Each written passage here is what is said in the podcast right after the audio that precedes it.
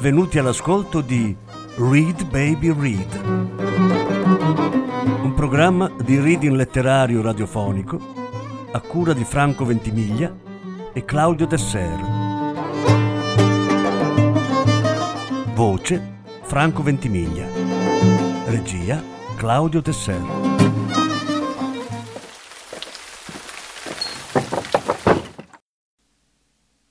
Ugo Pratt, una ballata del mare salato. Primi tre capitoli. Lettura in quattro parti. Quarta parte.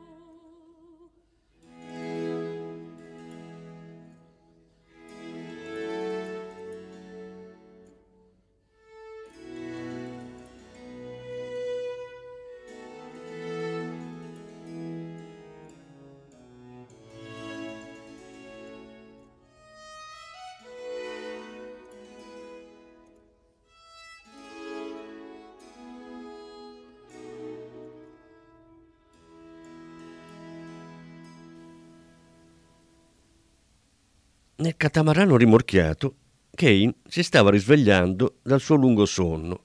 Era talmente debole da fare fatica anche solo ad alzare la testa. Una fitta gli partì dal collo. Nella testa sembrava ronzassero migliaia di mosche.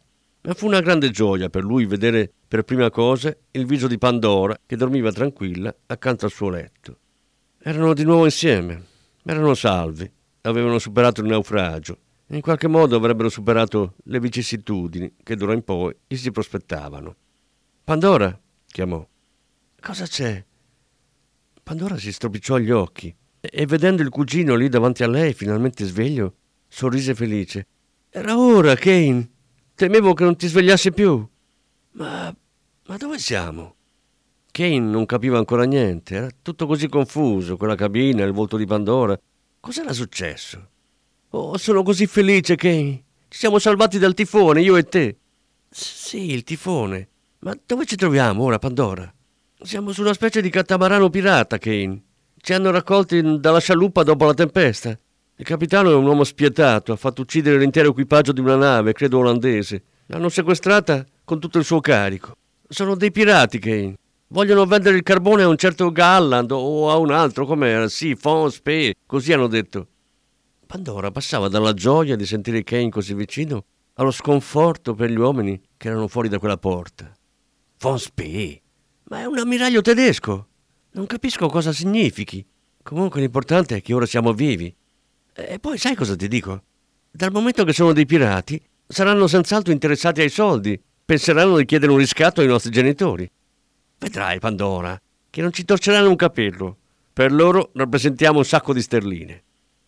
Pandora guardava suo cugino e si sentiva crescere dentro la speranza. Cosa avrebbe fatto senza di lui? Più lo guardava, più si rendeva conto che era l'unico appiglio al suo mondo di sempre.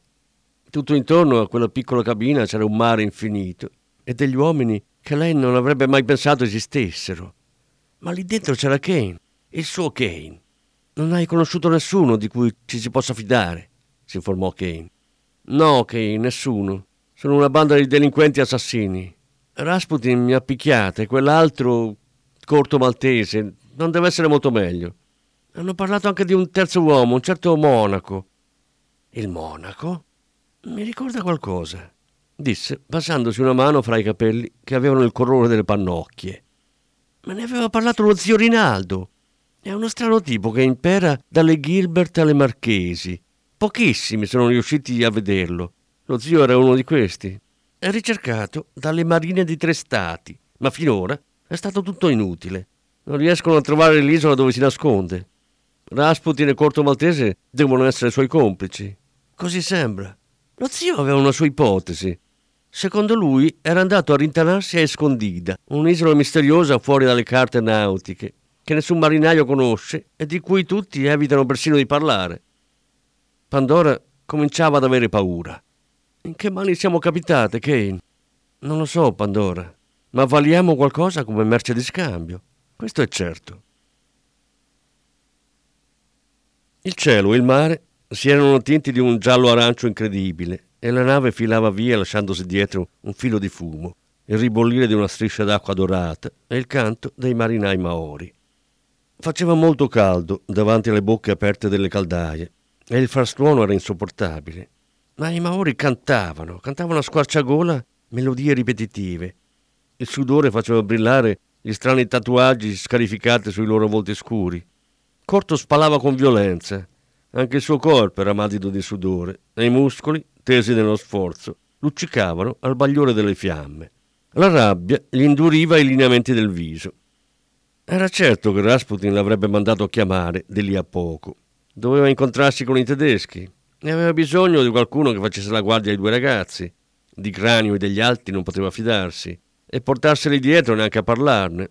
Se Galland li avesse visti, avrebbe potuto prenderli sotto la sua protezione, allora addio riscatto. No, Corto conosceva molto bene Rasputin. Mi avrebbe detto di tenerli in disparte mentre trattava con il tedesco. Galland era un ufficiale molto particolare, aveva un suo modo tutto speciale di gestire il potere. Aveva intuito che presto sarebbe scoppiata la guerra e già stava imbastendo tutta una serie di relazioni per amministrare meglio quella zona del Pacifico. L'organizzazione del Monaco e il suo piccolo esercito erano un prezioso alleato per i tedeschi nella loro proiezione offensiva verso Oriente. Fra le Bismarck e le Samoa ci sarebbero stati troppi nemici e troppo mare. Era necessario contare su qualche appoggio sicuro ed Escondida, l'isola del Monaco, sarebbe stata perfetta. La guerra non era ancora scoppiata, ma bisognava preparare in anticipo le eventuali vie di fuga. Rasputin era un pazzo, lo sapeva fin da sempre fin da quando l'avevo conosciuto, ma in fondo gli era simpatico. A volte gli avrebbe spaccato la faccia a forza di pugni, ma si imbarcavano sempre in avventure comuni, due destini incrociati, niente da fare. E poi il monaco aveva grandi progetti per loro. Entrambi facevano parte dei suoi disegni, e in quell'immenso mare dorato c'era ancora tanto spazio per l'avventura.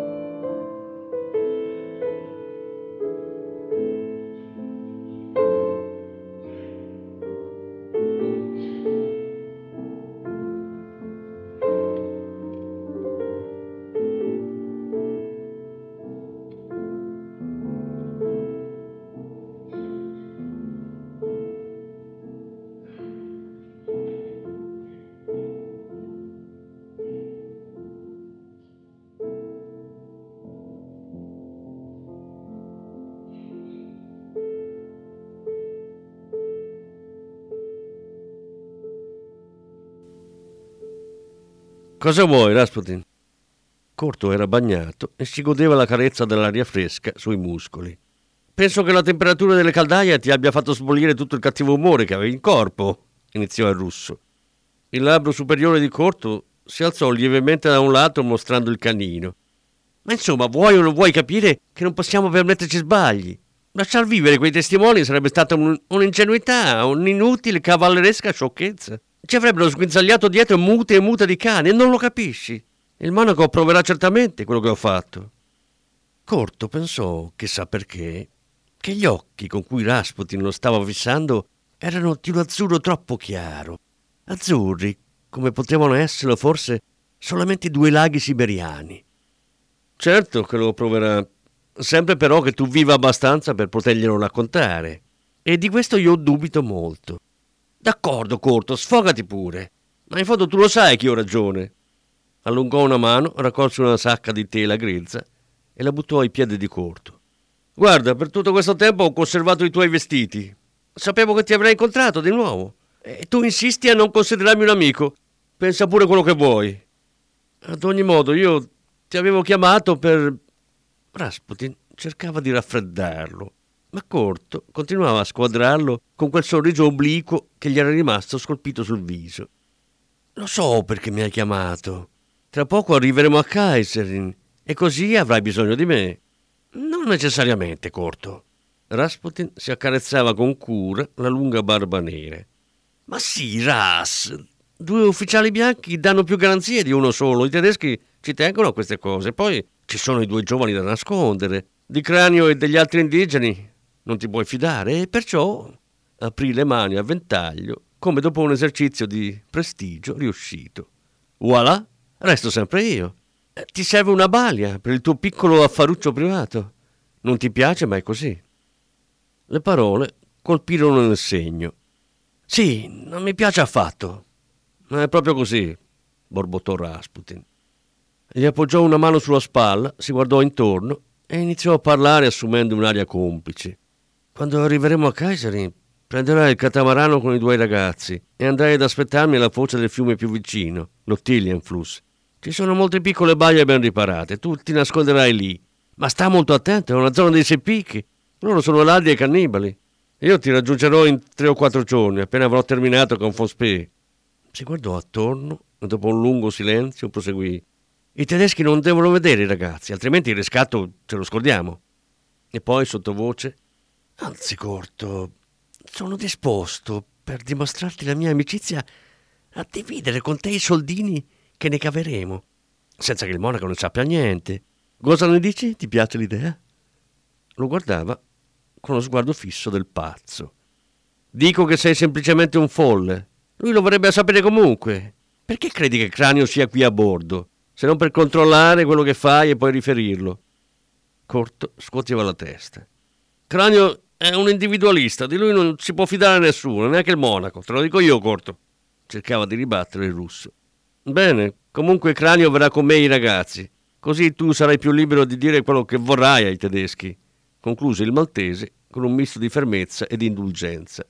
Però non credo proprio che verrà Fonspé, Rasputin. Vedrai che arriverà quella volpe di Galland, anzi, secondo me Fonspé non sa proprio nulla dei suoi traffici. A quest'ora se ne starà al circolo ufficiale di Tsingtao a giocare a scacchi bevendo schnapps. Corto si lasciò andare a una risata sommessa. Tu, Rasputin, Credi davvero che l'ammiraglio von Spee, il comandante della divisione d'Oriente, venga a trattare con un pirata da quattro soldi come te? Ricordati che questa è una drua figiana e non la Golden Hind e che von Spee non è la regina Elisabetta e tu non sei nemmeno Francis Drake, caro il mio ingenuo. Mi dispiace deluderti, Russ.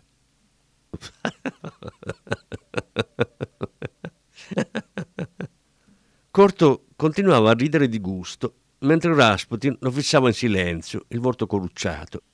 Poi, come seguendo un suo ragionamento, scrollò le spalle e considerò chiuso quel discorso. Si versarono un bicchiere di rum e bevvero in silenzio davanti all'arancio che colava nel mare dal cielo.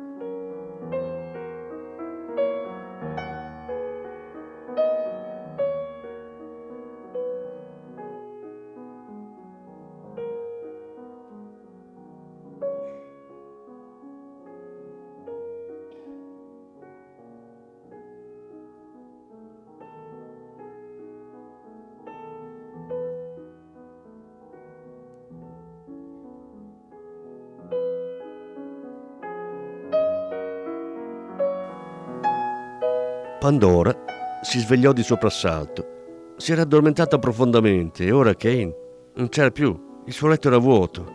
Si alzò in piedi e era molto agitata. Kane, dove sei? Dove l'avete portato, maledetti? Sono qui fuori, Pandora, sta calma, vieni, è molto bello, le rispose il cugino dal ponte. Aveva una voce tranquilla e questo bastò a rasserenarla. Vieni, Pandora, la serata è magnifica, sapessi che colori. Kane se ne stava comodamente sdraiato su un cumulo di stuoie con delle gomene di fibra per cuscino. La luce calda del tramonto gli illuminava il viso. Dalla nave olandese giungeva il canto lontano dei Maori. Senti che bello questo canto, Pandora devono essere i marinai delle caldaie. Pandora gli si sedette accanto. Sono felice di vederti qui in coperta, Kane. Sto molto meglio ora.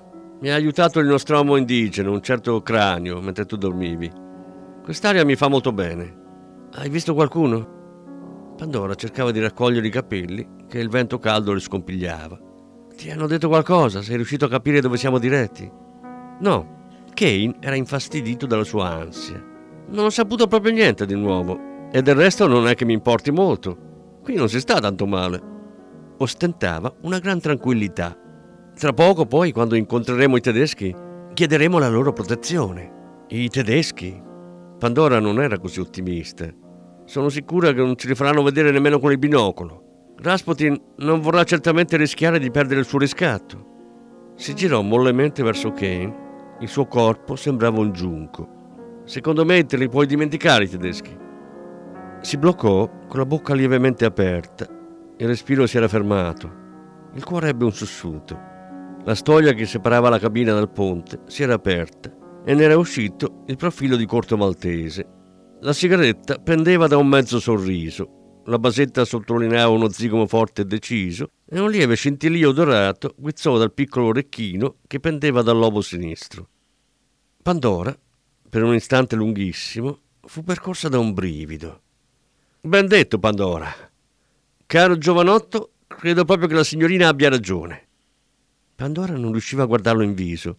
Osservava rapita, come se ne fosse magneticamente attratta, le piccole ancore sui bottoni dorati della giubba aperta sul petto.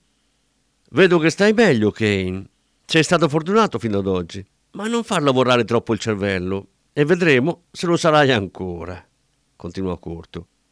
Quando arriveremo al posto prestabilito, voi due e io ce ne andremo zitti zitti con questa barchetta su per un piccolo fiume a pescare tranquilli, lontano dai tedeschi, che di queste cose non se ne intendono.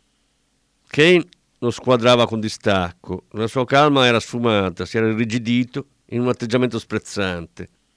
Corto proseguì con quel suo tono da zio che invitava i nipotini a una battuta di pesca aspetteremo il ritorno del bravo Rasputin e poi... Beh, poi vedremo, altrimenti non è più una sorpresa. Lanciò un rapido sguardo a Pandora che immediatamente abbassò il suo.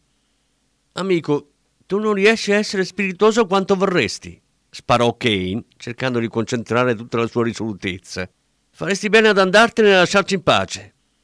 Sul giovane volto di Kane comparve la determinazione sprezzante che generazioni di Grosvenor erano abituate da sempre a esprimere. Ah, davvero? Così proprio su due piedi? Non è molto bello, però. Così non ti faccio nemmeno sorridere, vero? Il viso di Corto si stava lentamente trasformando. Del resto fai bene a non ridere, ragazzo. La tua posizione non è molto facile qui a bordo. Buttò lì, accendendosi una sigaretta. E smettila di darmi del tu. Non abbiamo niente in comune, tu e io. Replicò Kane, che ormai si destreggiava bene con l'arroganza. Pandora intanto arrossiva, senza sapere se fosse per il disagio, la vergogna o la paura. Se devo darti del lei, anche tu lo devi fare con me, piccolo moccioso. Ascoltami, Kay. Ti conviene accettarmi come sono, oppure andartene al diavolo. Oh, faccia un po' come vuole. Basta che se ne vada e mi lasci in pace. Non ho voglia di chiacchierare con lei. Corto gli lanciò uno sguardo pesante come il marmo e fece uscire una lunga boccata di fumo da un angolo della bocca. Quindi prese con calma la sigaretta e la lasciò cadere a terra, la pestò ruotandoci sopra la punta della scarpa e rientrò. I ragazzi si guardarono a lungo in silenzio. Mio Dio, Kane, che bisogno avevi di fartelo nemico nella situazione in cui siamo? Pandora era furente. Si mise a camminare su e giù per il ponte, scuotendo la testa. Niente da fare, era un vero Gruvsnor, pieno di boria e senza la minima lungimiranza. Come poteva non comprendere che quel marinaio era diverso da tutti gli altri pirati? Certo un avventuriero, ma gli si leggeva in volto e si intuiva dal suo modo di fare, di parlare, di muoversi, che era di un'altra specie. Nel momento del pericolo sarebbe stato l'unico in grado di difenderli e di interessarsi a loro. L'unico. Come poteva non capirlo? Kane era interdetto. Credi che solo perché ti fa gli occhi dolci sia uno stinco di santo? Non starebbe insieme a quel pazzo se fosse davvero tanto diverso da lui. Eh, che diamine! Non sarai certo tu a insegnarmi come si deve stare al mondo. Pandora incrociò le braccia sul petto, poi si diresse verso la cabina con passo deciso. Kane rimase fuori, nel silenzio e nel buio che ormai era calato. Aveva fatto bene a comportarsi così. Pandora aveva le traveggole. Quel marinaio era esattamente come gli altri, un ipocrita e un profittatore, interessato solo al denaro che le loro famiglie avrebbero dovuto sborsare per rivederli. Non c'era dubbio. Più tardi raggiunse Pandora. Quando le luci dell'alba filtrarono fra le assi della cabina, i suoi occhi erano ancora spalancati e i pensieri continuavano ad accavallarsi senza sosta e senza una precisa direzione.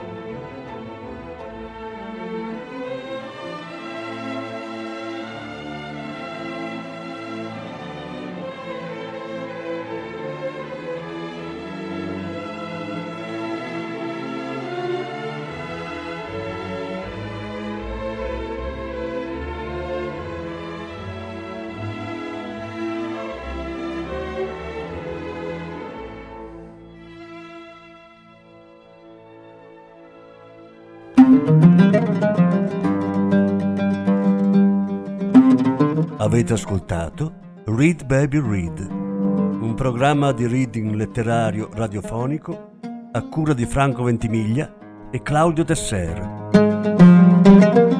Grazie per l'ascolto, alla prossima settimana.